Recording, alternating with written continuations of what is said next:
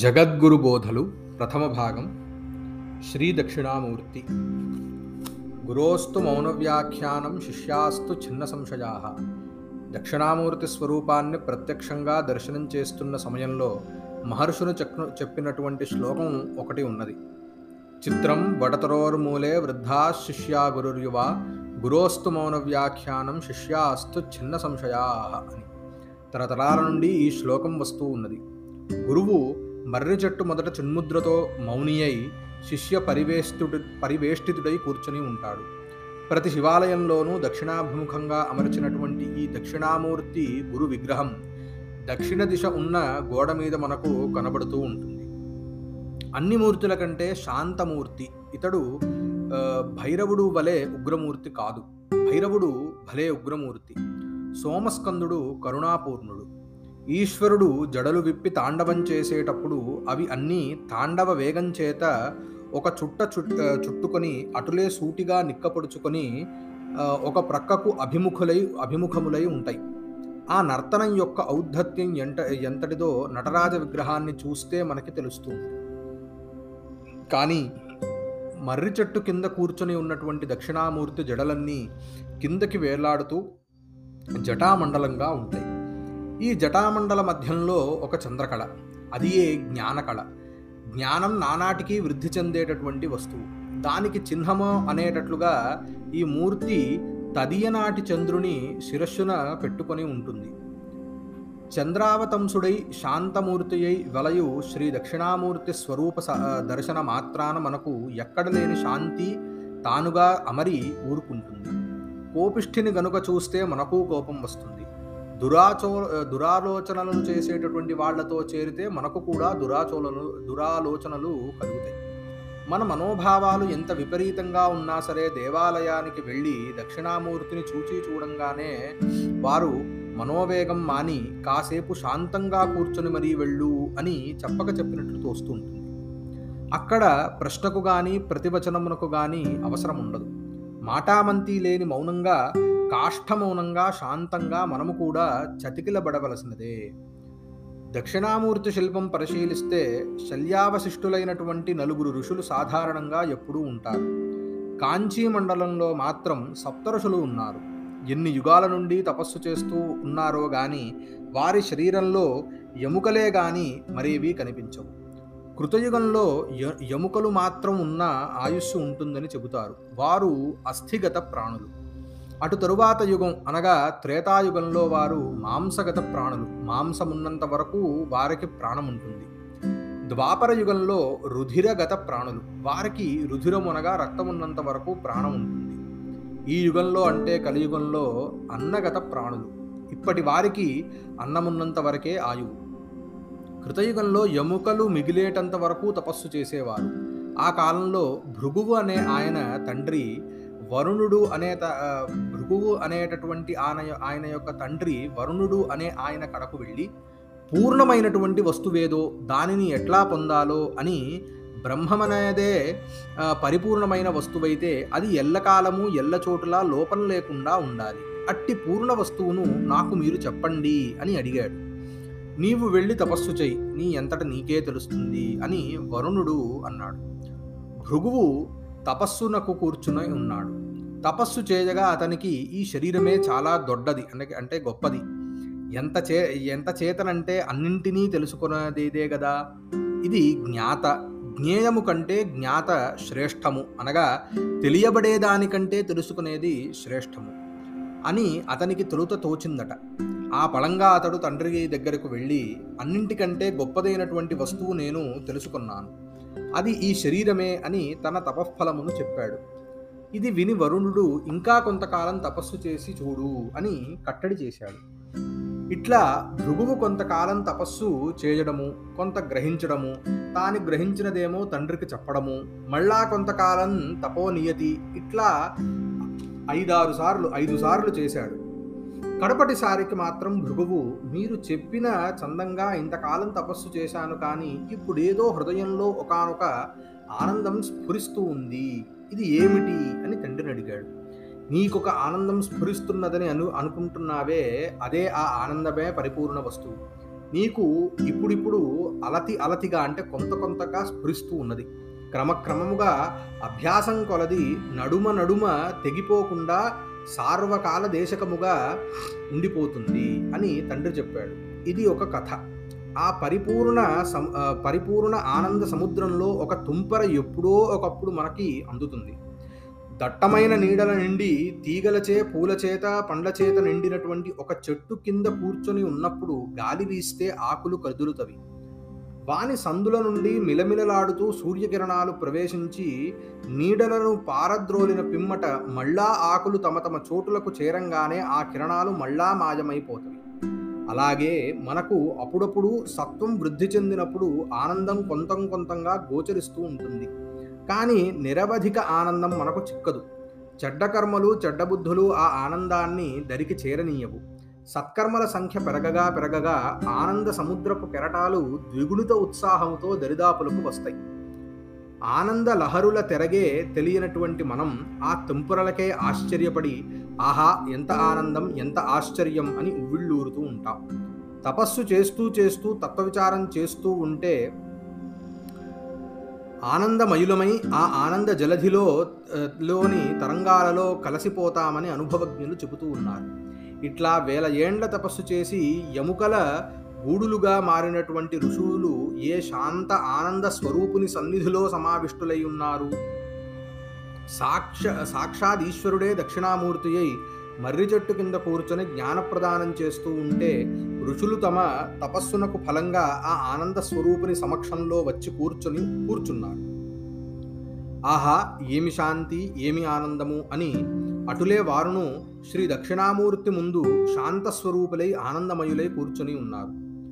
పొంగి పొరలెత్తే ఆనందానికి చిహ్నం న- నటరాజ తాండవం. పొంగిపోయే ప్రతి వస్తువు ఎప్పుడో ఒకప్పుడు అడగిపోవలసినదే కదా. కట్టెలు మండి మండి కాలి కాలి నుసి నుసి అయి ఏర్పడినటువంటి బూడిదను మళ్ళా నిప్పులో వేస్తే ఏమవుతుంది? బూడిదగానే ఉంటుంది. అలాగే నటరాజులో పొంగే ఆనందం అడగిపోవచ్చు. శ్రీమన్ నృసింహస్వామిలో పొంగేటటువంటి కోపం అడగవచ్చు.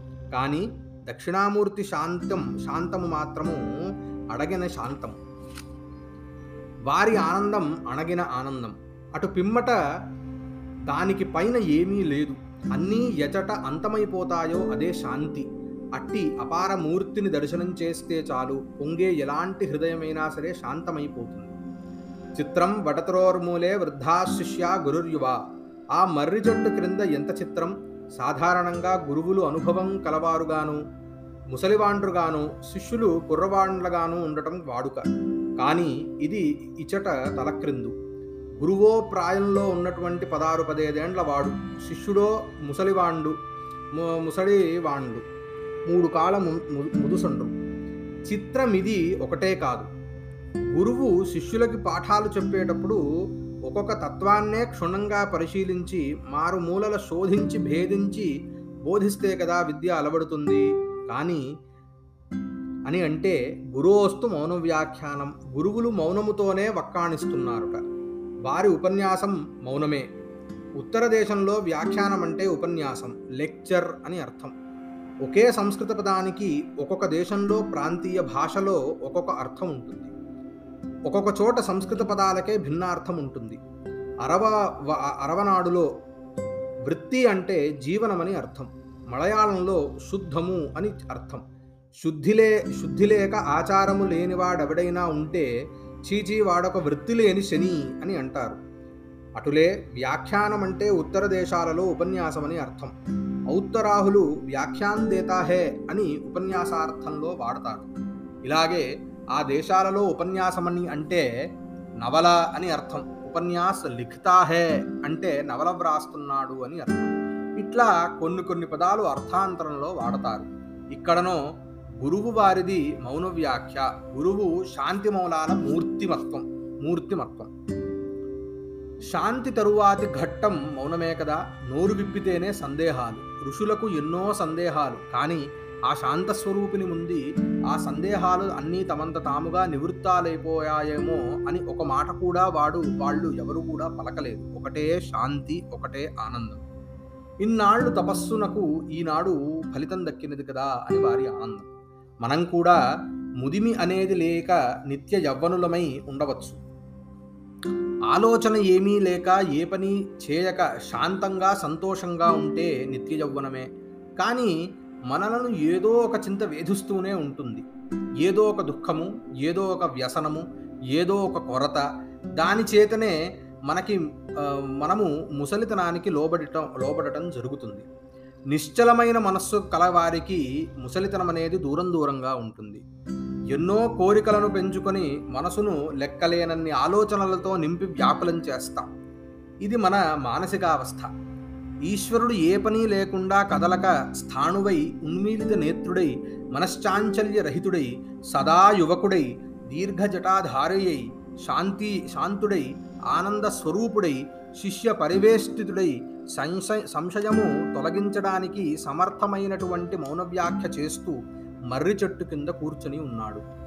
దేశకాలాల కతీతుడై పరిపూర్ణ పరిపూర్ణము మనోజ్ఞానము అయిన రూపంతో కూర్చున్నటువంటి ఈశ్వరుని చేరి తాపసుల చింతలు వదలి ఆనందమయులై నిస్సంశయులై ఉన్నారు. కొరతలేని వస్తువే కొరతలు తీర్చడానికి చాలుతుంది. మహర్షుల సందేహ నివృత్తి చేయవలేననేది ఒక కోరికే. అది కూడా ఒక కార్యమే. ఆ మనోవృత్తియున్ను లేక తన హృదయానుభవమైనటువంటి ముద్ర తాల్చి శ్రీ దక్షిణామూర్తి కూర్చొని ఉన్నాడు. అన్నీ ఒకటే రెండు అని తలచినదల్లా ఒకటే అనువారి అనుభవమే చిన్నుముద్ర.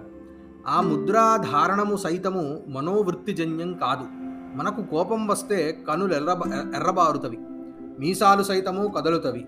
ఇవి ఇట్టివి మనకు తెలియకుండానే జరిగిపోతవి. మనసులోని అనుభవమేదో దాని చిన్నలు వెలుపల కూడా పొడసుపోతాయి. అటులే శాంత్యానంద పరిపూర్ణమూర్తికి శ్రీ దక్షిణామూర్తికి ఈ చిన్ముద్ర తానుగా అమరింది. బొటని వేలిని అంగుష్టమని అంటారు.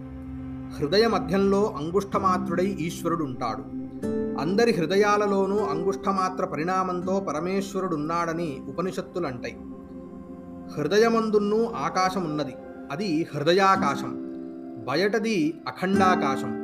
లోపల ఉన్న వస్తువే బయట సైతం అఖండంగా వ్యాపించి ఉన్నది.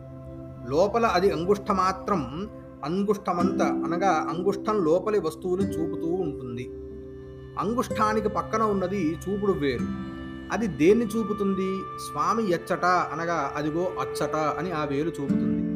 చాలా దూరమునందున్నటువంటి వస్తువును సూచించే వేలు అది. లోపలి వస్తువు ఒకటి బయట వస్తువు ఒకటి అని రెండు వస్తువులు లేవు. రెండు రకాలు లేవు. అన్నీ ఒకటే అన్న స్వానుభవాన్ని అంగుష్ట తర్జనీ సంయోగం చేత బొటను వేలు చూపుడు వేళ్ళ కలయిక చేత దక్షిణామూర్తి చూపుతున్నారు. అద్వైతమంటే ఈ కనిపించేది కనిపించనిది అంతా ఒకటంటే ఒకటే కదా. అట్లాగైతే గురువేడి శిష్యువేడి. తన శిష్యుని ఆత్మ ఒకటే అని తెలుసుకున్న గురువు శిష్యునికి ఉపదేశం చేస్తానని ఎలా అనగలడు? గురువే శిష్యుడు శిష్యుడే గురువు అయితే తమకు తామే ఉపదేశం చేసుకుంటామని అన్నట్లే కదా. అటువంటి వారు ఉంటారా అలా కాక గురు శిష్యులు వేరయి ఆ వేరువేరని తలచేటటువంటి ఆచార్యునికి అద్వైత జ్ఞానం లేదనే చెప్పాలి కదా. అలాంటి జ్ఞానం లేని వారికి ఉపదేశాధికారం ఎక్కడిది? అద్వైతం అవలంబించినటువంటి వారికి ఇతరులకు చెప్పవలసినటువంటి పనే ఉండదే అని ఇతర మతాల వారు ప్రశ్నల యొక్క వానను కురిపిస్తారు. కానీ ఇట్టి ప్రశ్న ప్రశ్నలకు ఎంతమాత్రమూ ఆస్పదము గాని స్థితి దక్షిణామూర్తిది. వారి అనుభవము ఆత్మస్వరూపమే. అది ఆనంద నిలయం. ఆ సాన్నిధ్యం చేరినటువంటి ఋషుల సైతము ఆనంద తరంగాలలో పోలలాడుతూ ఉంటారు. మౌనవ్యాఖ్యా ప్రకటిత పరబ్రహ్మతత్వం యువానం వరిశిష్టాంతే సదృశగణైరావృతం బ్రహ్మనిష్టై ఆచార్యేంద్రం కరకలిత కరిత కరకలిత చిన్ముద్రమానందమూర్తిం స్వాత్మారామం ముదిత వదనం దక్షిణామూర్తిమీడే గురువుల యొక్క మౌనమే ఒక వ్యాఖ్య. ఆ మౌన వ్యాఖ్య చేతనే పరబ్రహ్మతత్వం తెలిసిపోతుంది. గురువు పిన్నవాడు. బ్రహ్మనిష్ఠులైనటువంటి ఋషులు ఆయనని పరివేష్టించి ఉన్నారు. ఆచార్యులకు పరమాచార్యుడు కరకలిత చిన్ముద్రతో చిరు నగవుతో ఆనందమూర్తి అయి వెలసి ఉన్నాడు. జ్ఞానం రెండు తెగలు. ఒకటి పరోక్ష జ్ఞానం మరొకటి అపరోక్ష జ్ఞానం. మొదటిది థియరీ రెండవది ప్రాక్టికల్. దాని చేత పరోక్ష జ్ఞానం చే కంటే జ్ఞానమే ప్రత్యక్ష జ్ఞానమే శ్రేష్టం. అనగా అపరోక్ష జ్ఞానం. అపరోక్ష జ్ఞానోపదేశమే దక్షిణామూర్తి మౌన వ్యాఖ్య ఇతర మూర్తులలో ఇట్టి శాంతత ఎక్కడ కూడా కనబడదు. ఏదో ఒక కొరత ఉన్నట్లే తోస్తుంది. ఆయా ఈ మూర్తులలో కోపమో ఉత్సాహమో ఏదో ఒక భావ ప్రకటన ఉంటుంది. మన కొరతలకై ఈ మూర్తులను దిగివస్తారు. దీనినే అవతారమని అంటారు. అవతరణం అంటే కిందకి దిగడం తన ఆత్మానుభవ స్థితిలో ఉండేటటువంటి దైవం శ్రీ దక్షిణామూర్తి కిందకి దిగడము కానీ పైకి ఎక్కడము గాని ఉండదు. వేదాలు దైవమును గూర్చి చెప్పేటప్పుడు దేనికి ఏది ఇక పైన లేదో అదే స్వామి దేనికి కింద ఏది లేదో అదే స్వామి అంతా దైవముచే నిండి ఉంది. ఆ ఆయన ఆయన తప్ప వేరేది లేదు. ఆయనకు పైన ఏదీ లేదు కింద ఏదీ లేదు.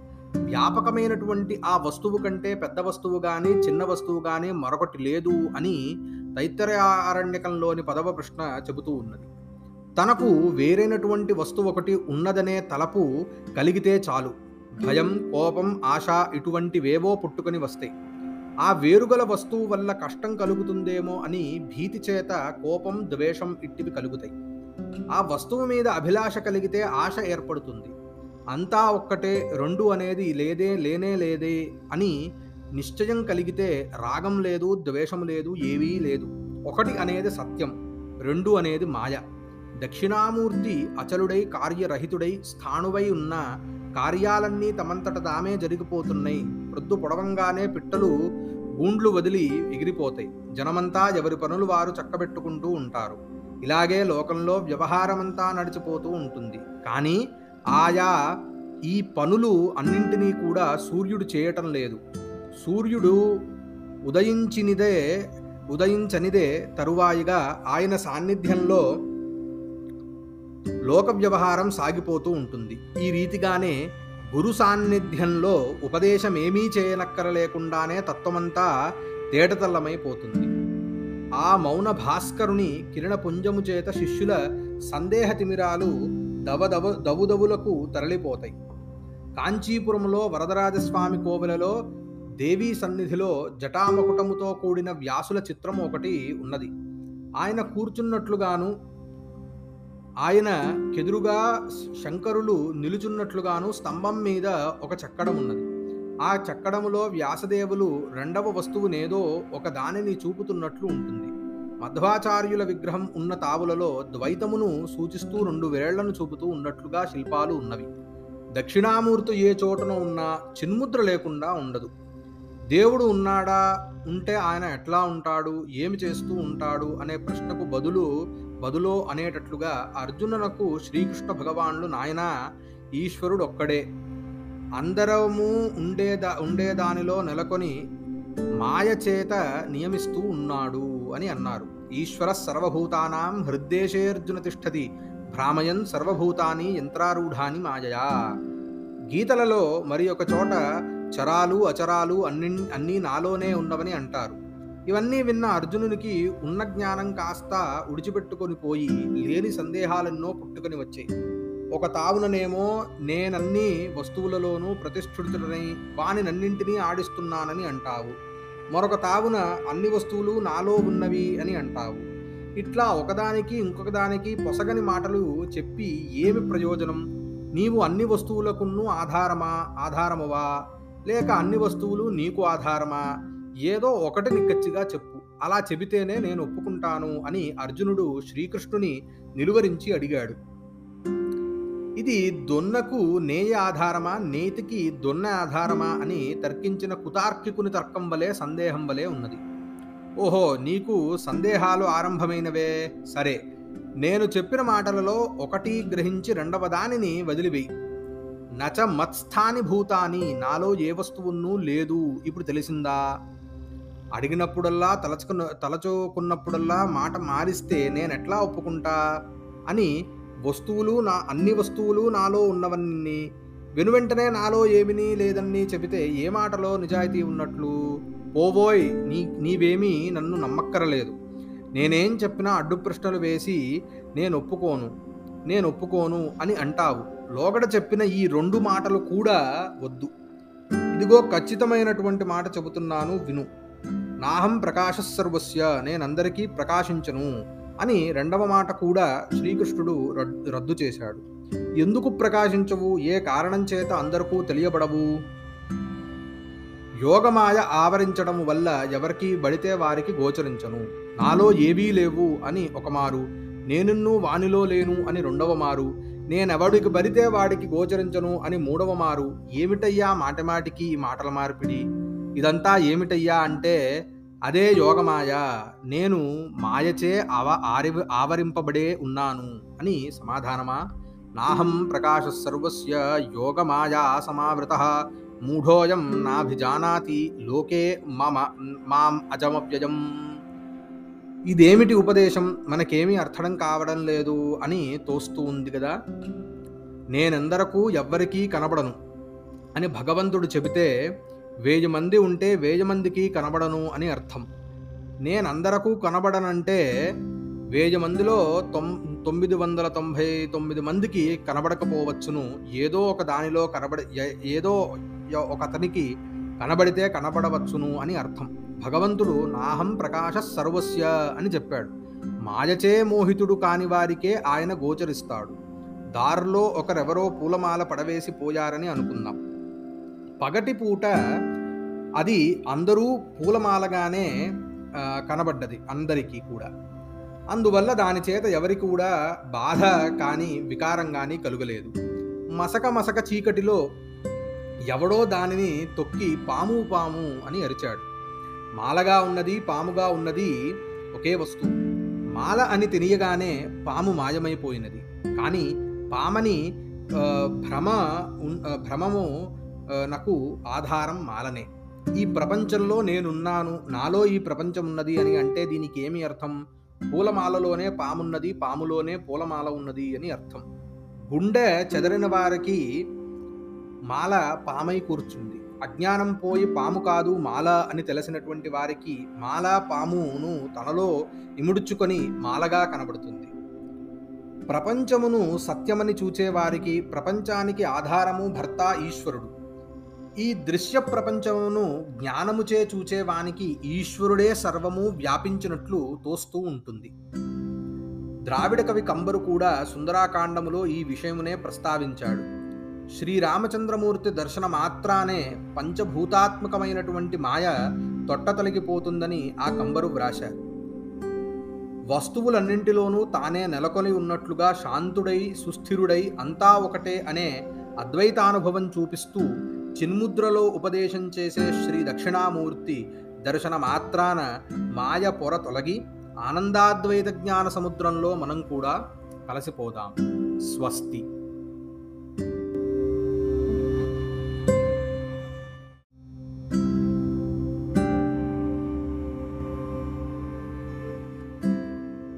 ఇంతవరకు పరమాచార్యుల వారు దక్షిణామూర్తి యొక్క తత్వాన్ని తెలియజేశారు. ఈ సందర్భంగా శంకరాచార్యుల వారు రచించినటువంటి దక్షిణామూర్తి స్తోత్రాన్ని విందాం. విశ్వం దర్పణ దృశ్యమాన నగరీ తుల్యం నిజాంతర్గతం పశ్యన్నాత్మని మాయయా బహిరివోద్భూతం యథా నిద్రయా యస్సాక్షాత్ కురుతే ప్రబోధ సమయే స్వాత్మానమేవాద్వయం तस्मै श्रीगुरुमूर्तये नम इदं श्रीदक्षिणामूर्तये बीजस्यान्तरिवाङ्कुरो जगदिदं प्राङ्निर्विकल्पं पुनः मायाकल्पितदेशकालकलना वैचित्र्य चित्रीकृतं मायावीव विजृम्भयत्यपि महायोगी वयस्वेच्छया। तस्मै श्रीगुरुमूर्तये नम इदं श्रीदक्षिणामूर्तये। यस्यैव स्फुरणं सदात्मकमसत्कल्पार्थकं भासते। साक्षात्तत्त्वमसीति वेदवदसा यो बोधयत्याश्रितान्। यत्साक्षात्करणात् भवेन्न पुनरावृत्तिर्भवाम्भो निधौ। तस्मै श्रीगुरुमूर्तये नम इदं श्रीदक्षिणामूर्तये। नानाच्छिद्रघटोदरस्थितमहादीपप्रभाभास्वरम्। ज्ञानं यस्य तु चक्षुरादिकरणद्वारा बहिस्पन्दते। जानामीति तमेव भान्तमनुभात्येतत्समस्तं जगत्। तस्मै श्रीगुरुमूर्तये नम इदं श्रीदक्षिणामूर्तये। देहं प्राणमपि इन्द्रियाण्यपि चलां बुद्धिं च शून्यं विदुः। स्त्रीबालान्धजडोपमास्त्वहमिति भ्रान्ता भृशं वादिनः। मायाशक्तिविलासकल्पितमहाव्यामोहसंहारिणे। तस्मै श्रीगुरुमूर्तये नम। इदं श्रीदक्षिणामूर्तये।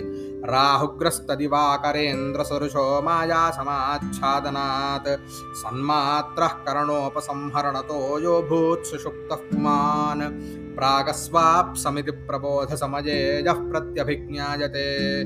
तस्मै श्रीगुरुमूर्तये नम इदं श्रीदक्षिणामूर्तये। बाल्यादिष्वपि जाग्रदादिषु तथा सर्वास्वस्थास्वपि व्यावृत्तास्वनुवर्तमानमहमित्यन्तस्फुरं तं सदा। स्वात्मानं प्रकटितप्रकटीकरोति भजतां यो मुद्रया भद्रया। तस्मै श्रीगुरुमूर्तये नम इदं श्रीदक्षिणामूर्तये। विश्वं पश्यति कार्यकारणतया स्वस्वामिसम्बन्धतः शिष्याचार्यतया तथैव पितृपुत्राद्यात्मना भेदतः। स्वप्ने जाग्रतिवाय एष पुरुषो मायापरिभ्रामितः। तस्मै श्रीगुरुमूर्तये नम। इदं श्रीदक्षिणामूर्तये भूरम्भांस्यनलो निलोऽम्बरमहर्णाथो हिमांशुः पुमान् इत्याभाति चराचरात्मकमिदं यस्यैव मूर्त्यष्टकम्। नान्यत्किञ्चन विद्यते विमृशतां यस्मात् परस्मात् विभोः। तस्मै श्रीगुरुमूर्तये नम इदं श्रीदक्षिणामूर्तये। सर्वात्मत्वमिति स्फुटीकृतमिदं यस्मादमुष्मिंस्तवे। तेनास्य श्रवणात् तदर्थमननात् ध्यानाच्च सङ्कीर्तनात् सर्वात्मत्वमहाविभूतिसहितं स्यादीश्वरत्वं स्वतः। सिद्ध्येत्तत्पुनरष्टधा परिणतं चैश्वर्यमव्याहतम्। ॐ स्वस्ति।